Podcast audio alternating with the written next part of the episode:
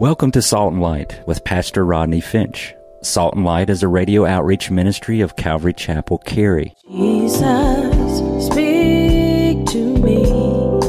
Open your word and reveal your heart to me. Salt and Light is a series of verse by verse studies through the Bible, focusing on its practical application to our everyday lives. Salt and Light is recorded live at Calvary Chapel, Cary in Apex, North Carolina. Stay tuned. At the end of the program, we will give you information on how to contact us, so be sure to have a pen and paper ready. Today, Pastor Rodney will be teaching from the book of 2 Samuel, chapter 14. So grab your Bibles and follow along. Now, with today's teaching, here's Pastor Rodney. Oh my goodness, are you going to find this chapter interesting tonight? Get your pen, get your pad, and uh, we kind of turn and twist and turn and go up and go down, and it's a really interesting chapter. I guess that's about all I can say about that. It's really, really interesting. Okay, so you know if you've been with us that Second Samuel divides itself. And if you don't have this written down you have to write this down because this helps you to frame the book okay? Second samuel divides nicely into three main sections. Chapters 1 through 10 we find david's triumphs. We find david's triumphs. In chapters 11 through 12 we find david's trials. Y'all keep up with me. In chapters 13 through 24 we find david's troubles david's triumphs david's trials and David's troubles. That's the entire book. Second Samuel is a book about David. It's a book about David's 40 year reign as king. Second Samuel chapter 5 verse 7 tells us that David reigned seven and a half years in Hebron and 33 years in Jerusalem. Now, if you've been with us, you know the royal family is royally becoming unraveled. David had an affair in chapter 11, David had an affair, thank you. David had an affair with Bathsheba, who was married, you know that. And Nathan the prophet, actually in then chapter 12, Nathan the prophet comes to David and he prophesies concerning David's sin. Uh, 2 Samuel chapter 12, right about verse 10. I want you to look at verse 10 because that verse is kind of hinging on all that we're going to talk about tonight. 2 Samuel chapter 12 and verse 10. And 2 Samuel 12 verse 10 says, Now therefore the sword shall what saints? Never depart from your house because you have despised me. God said to David through Nathan, because you've despised me, and have taken the wife of Uriah the Hittite to be your wife. The sword shall never depart from your home. And true enough, since the sin with Bathsheba, there's been nothing but trouble. There was a child conceived by David and Bathsheba that died soon after being born. Uh, chapter 13, I was going to say last time, but it was actually last time before that. Chapter 13, uh, early on in chapter 13, we know that David's son Amnon raped his half sister Tamar. Absalom, their brother, was angry for two years, and David, their father, didn't do anything about it. And that made Absalom even more angry. And why didn't David do anything?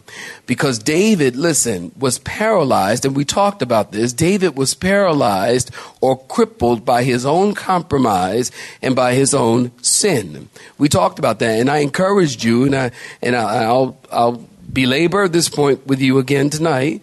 Uh, parents, don't allow your past to cripple you from standing on the truth of God's word for your children. Don't allow that to happen. And sometimes I think that we think that we have to be perfect in an area in order to instruct our children in that particular area. So, you know, you say to your child, uh, or your young teen, you know, it's not good to be. Don't get pregnant. Wait until you get married, and and you know go, that's not a good thing, and it won't go well for you. And perhaps maybe when you were 17, 16, 17, 18, maybe you you got pregnant, and you made that mistake. And so because you made that mistake, some Satan, the enemy, will use that mistake that you made to silence you from telling your child, don't you make that mistake. Are y'all with me tonight?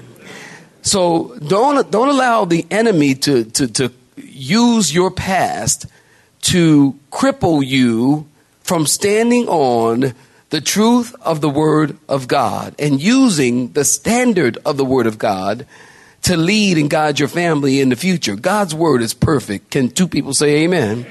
And it's right. And even if sometimes we don't follow it, the standard of the Word of God and the truth of the Word of God is true regardless whether we live it or we don't perfectly. And David doesn't stand on God's Word. David doesn't say or do anything because he's crippled by his own sin and by his own failure. I want you to look at um, chapter 13 and right about verse 23. Look at chapter 13 right about uh, verse 23. Uh, it's sheep shearing time. We talked about that. That's a time of festivity and a time of celebration. And everybody is invited to eat lamb chops and enjoy. And Absalom invites David and all the servants to the party and, and, and Amnon to the party as well. And Absalom tells his servants, when Amnon is drunk, strike him and kill him. And the servants did exactly what they were asked to do. They killed Amnon, and the prophecy of Nathan, the sword shall never depart from your house, is being fulfilled right there. Absalom is branded and banished as a murderer, and Absalom runs to his grandfather, his mother's father, Talmai. David mourns for Amnon every day for three years. David is really sad because at this point he has suffered a great loss of two sons and one daughter. Absalom is gone out of his life, Amnon is dead, and Tamar is ruined. She had been raped. And all of this is the result of one moment of sin in the life of David and Bathsheba. And what we have to ask ourselves is is whatever it is we are planning to do worth what we will have to pay in terms of, you know, repayment and recompense? Sin, is it worth it? Is it worth it? Was it worth it for David for that one moment of sin with Bathsheba for the sword to never depart from his house? Never. God didn't say 10 years and then I'll let up on you. God said never. Now let me tell you something. In the Greek language, never means never. You got it. Y'all so smart. You was kind. And you was important. Never means never. Was it worth it? I always say sin will take you further than you want to go. You'll stay longer than you want to stay and you'll pay more than you want to pay. And that is very, very true. You got to wonder if David wondered, was it worth it? Well, let's jump right in. Chapter 14, I've titled this sermon, The Return of Absalom. You'll know why in just a second. 2 Samuel chapter 14, saints, we're picking up in verse 1. 2 Samuel chapter 14, verse 1. If you're looking at it, say amen. So Joab, the son of Zeruiah, perceived that the king's heart was concerned about Absalom. And Joab sent to Tekoa and brought from there a wise woman and said to her, Please pretend to be a mourner and put on mourning apparel and do not anoint yourself with oil, but act like a woman who has been mourning for a long time for the dead. And go to the king and speak to him in this manner. So Joab put the words in her mouth, and when the woman of Tekoa spoke to the king, she fell on her face to the ground and prostrated herself and said, Help, O king. And then the king said to her, What troubles you? And she answered, Remember, Joab put these words in her mouth. She answered, Indeed, I am a widow. My husband is dead. Now your maidservant had, had two sons, and the two fought with each other in a field, and there was no one to part them, but the one struck the other and killed him. And now the whole family has risen up against your maidservant, and they said, Deliver him who struck his brother, that we may execute him for the life of his brother whom he killed, and we will destroy the heir also. So they would extinguish my ember that is left, and leave to my husband neither name nor remnant on the earth. And then the king said to the woman, Go to your house. I'm going to give orders concerning you. Listen, I want you to stop right there. Just stop right there for a minute. David, let me just kind of get you caught up. David is obviously troubled that he and Absalom haven't spoken in years. Absalom has been gone for three years. And David hasn't spoken to Absalom in years, and it was written all over David's face. Um, you know, when you're around people a lot, uh, you get to know them. You know when they're happy, you know when they're sad, you know when there's something on their mind, you know when something's not right. Uh, you know, like husbands, your wife, for example. You know, she comes in and and and you say uh, she may have a look on her face, and you say, "Honey, what's wrong?" And women are good at it. Women, women are good at it. They women got a certain look, and you go, "Honey, what, what's wrong?" And they go, "Nothing, nothing." Yeah. Now, if you've been married, you've been married. Look, I've been married thirty three years. Okay, when when when when something's wrong, I know what that look looks like. Okay, you can say nothing all day but I know there's something. So, honey, what's wrong? Nothing. I know something wrong. Women love to say nothing. When they say nothing, fellas, listen, write this down. When they say nothing, that means something. Okay? Write that down. Nothing equals something. Okay? Nothing equals something. When they say nothing, that means something. So you get to know people, you hang around people, you get to know them. So Commander Chief, Commander in Chief uh, Joab he knew David well enough and he knows something's wrong. So Joab decided to, back up in verse 1 and 2, Joab decided to do something to bring David and Absalom together. And I really believe that Joab loved David and he was loyal to David, flaws and all. In spite of David's humanity, Joab knew all about it. He loved David. You know, it's a, it's a special person who can see your flaws and especially, watch this, especially someone who is in leadership, that that person can see their flaws and still love them, and still be loyal to them, and still serve them. Joab knew what happened with Bathsheba and David. Matter of fact, Joab was the one, remember, who, who was at the forefront of the battle, who was to put Uriah in the heat of the battle so that Uriah could be killed. So Joab knew exactly what was going on. David and Joab had a very special relationship. And David loved Joab, and Joab loved David, flaws and all. And he was still able to serve him and love him and respect him. So Joab perceived that David's heart is heavy for Absalom. David's heart is probably paralyzed by shame of one bad decision after another. And now as I mentioned, he has one son dead, another is gone, and a daughter who's been raped.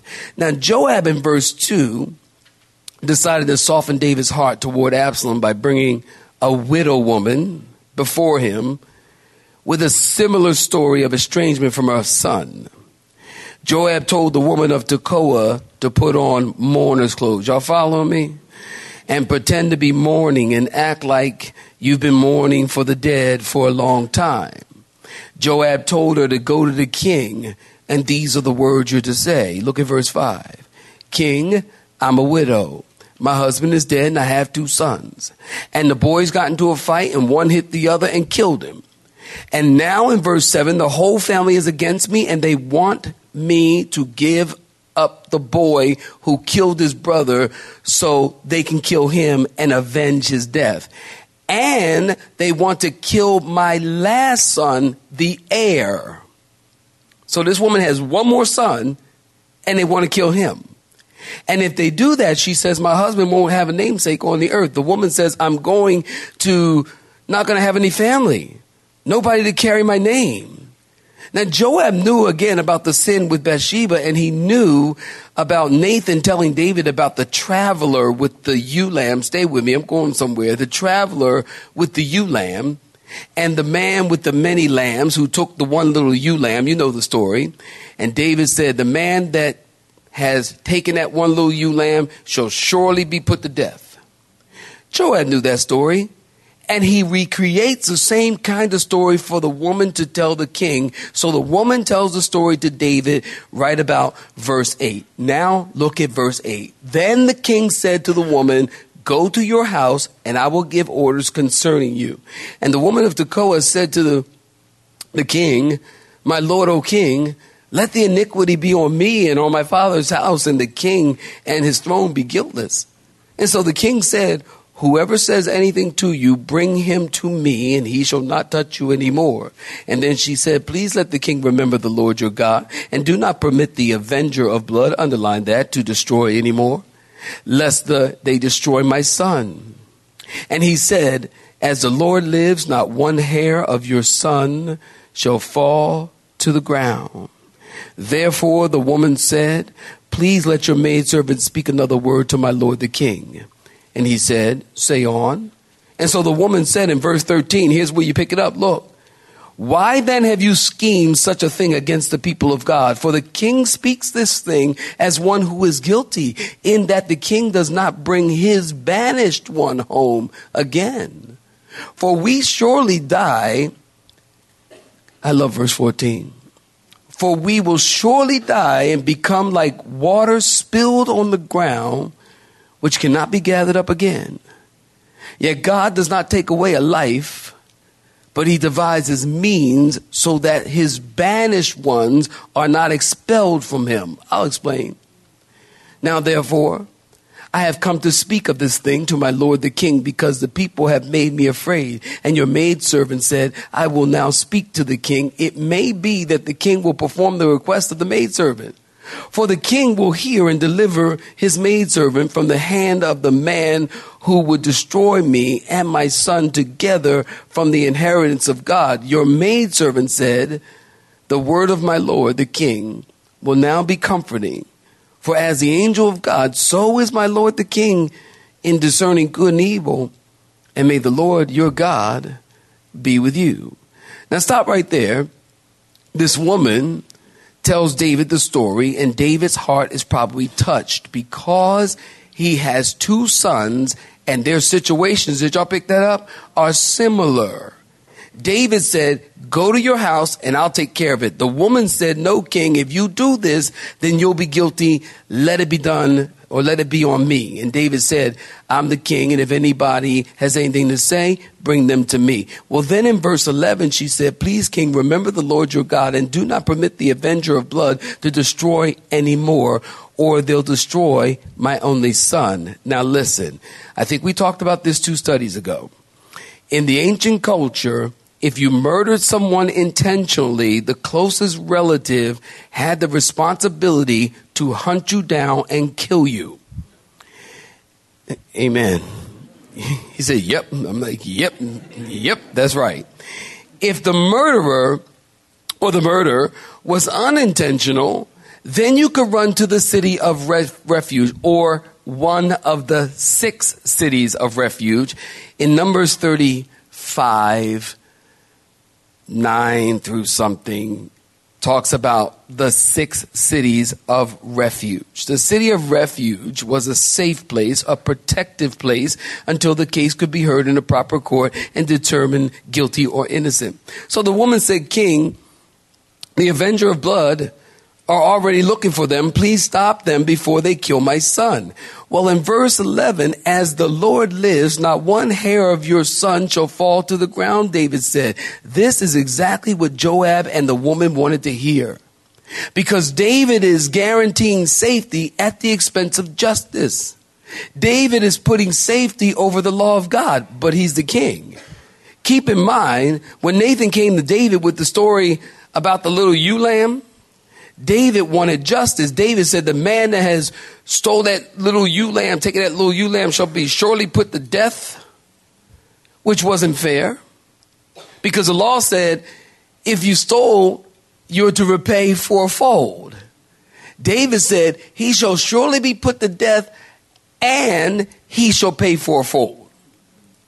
But David said, Look, he's going to pay fourfold and kill him. That's a little harsh. David fully believed this woman, and there's and their stories are so similar. David is emotionally involved here. So he totally believed her for he engaged and he involved he's so involved in his story for many reasons. One, she's old. You wouldn't think a nice old lady would lie. Amen. She was a widow. She had on mourning clothes, which kind of heightened the drama.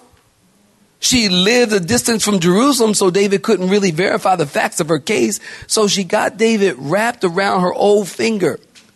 While she has his attention, she says, uh, one more thing, verse 12. She said, why, verse 13, have you schemed against God's people? Because right now you're talking out of both sides of your mouth. You are guilty in that you won't bring your own son home. She said, King David, you're being hypocritical. What about Absalom, your own son, who is banished from his home? Here you are offering my son clemency, who is guilty of murder, and you're refusing to give your own son clemency and bring him home. She says, King, Absalom is the heir to the throne, and if you don't do this right, it's going to affect the whole nation. This is the point that Joab wanted to get across to the king. And I don't know, listen, in verse 14, was the woman's thoughts or was it Joab's thought? Uh, we do know it was the Holy Spirit's thought because we have it here in the scripture. Verse 14 is, I said I like this, I said I like that scripture. Verse 14 is profound. It's profound. Look at it. For we will surely die and become like water spilled on the ground, which cannot be gathered up again. Yet God does not take away life, but he devises means so that his banished ones are not expelled from him. Now, several things to learn from this one verse. First of all, she says, For we will surely die. If God tarries, we will die. That's a fact. We will all die. Someday, we're all going to die. Death is a part of life. And that's hard to accept. It really is. Um, it's hard to accept. I mean, you know, I, I, I told you, I, I, visit with babies coming into the world. Mommy just had a baby. I go up to the hospital, pray for the baby. And you got to think the first breath the baby takes, he breathes in life. The next breath the baby takes, he breathes in death. He's on his way to death. Death is a part of life. This woman said, For we will surely die. Then she also said, We are as water spilled on the ground that can never be recaptured. Now, that is an incredibly profound statement. She said, David, everybody dies this woman is a wise woman because she's speaking of, you got your pen? She's speaking of the urgency of reconciliation. The urgency of reconciliation. In other words, everybody's going to die someday and you don't want them to die and not having said what needed to be said or treated them in a way that you would regret. Let me tell you something. I can always tell when someone passes and someone is crying, sobbing uncontrollably. We've been, I don't know if we've all been a funerals like that, but I have, where people are literally trying to get in the coffin. You've been a few, um, I'm, no, you ain't leaving me. No, you ain't going. I'm going with you. I'm going with you. They trying to get in the coffin and carry the ever, and it's like, wow. You know what that is? That is regret. That is an individual that has said something or done something or treated that person in a way that they now regret. And because that person is, has died and they can't have an opportunity to talk to them, they can't have an opportunity to take it back. That person is now grieving beyond being controlled. That's what that is. That person is living in regret. That's why Jesus said in Matthew 18, 15, Jesus said, moreover, if your brother sins against you, go and tell him his sin, his fault between you and him alone. And if he hears you, you've gained your brother. The woman is saying, David, when you die, there's no do-overs. There's no opportunity to regather and redo the things that have been done or undo some things that have been done. Where y'all at tonight? Or undo some things that have been done. There's no opportunity for that. There's no, there's, the death ends the opportunity. Death ends the opportunity of showing kindness and, and showing grace and showing forgiveness and love and it ends the opportunity to say things that need to be said. Listen, let me tell you, let me be the first to tell you, it is important to treat people the way you want to be treated. What the kids say? Real talk? Real talk. It is important to treat people the way you want to be treated. Because when they die, all the things that you could have said but you didn't say come back like a flood. And you wish you could have a do over. It's important to treat people kindly. Honestly, I, have always said this. I've said this to my wife and, and to my children. I don't want to live my life with regrets. I do not want to be the old guy. I thought I was going to be the old guy on the porch with the big afro and, and just sitting there like old and like just whatever. But I'm not going to have the afro, but I will be the old guy probably, Lord tarry. You have been listening to Salt and Light, a radio outreach ministry of Pastor Rodney Finch and Calvary Chapel Cary, located in Apex, North Carolina. Join Pastor Rodney Monday through Friday at this same time. For information regarding service times, you can contact us at 1 800 293 0923. That's 1 800 293 0923. You may listen to today's broadcast in its entirety by visiting the media library on our website at cccary.org.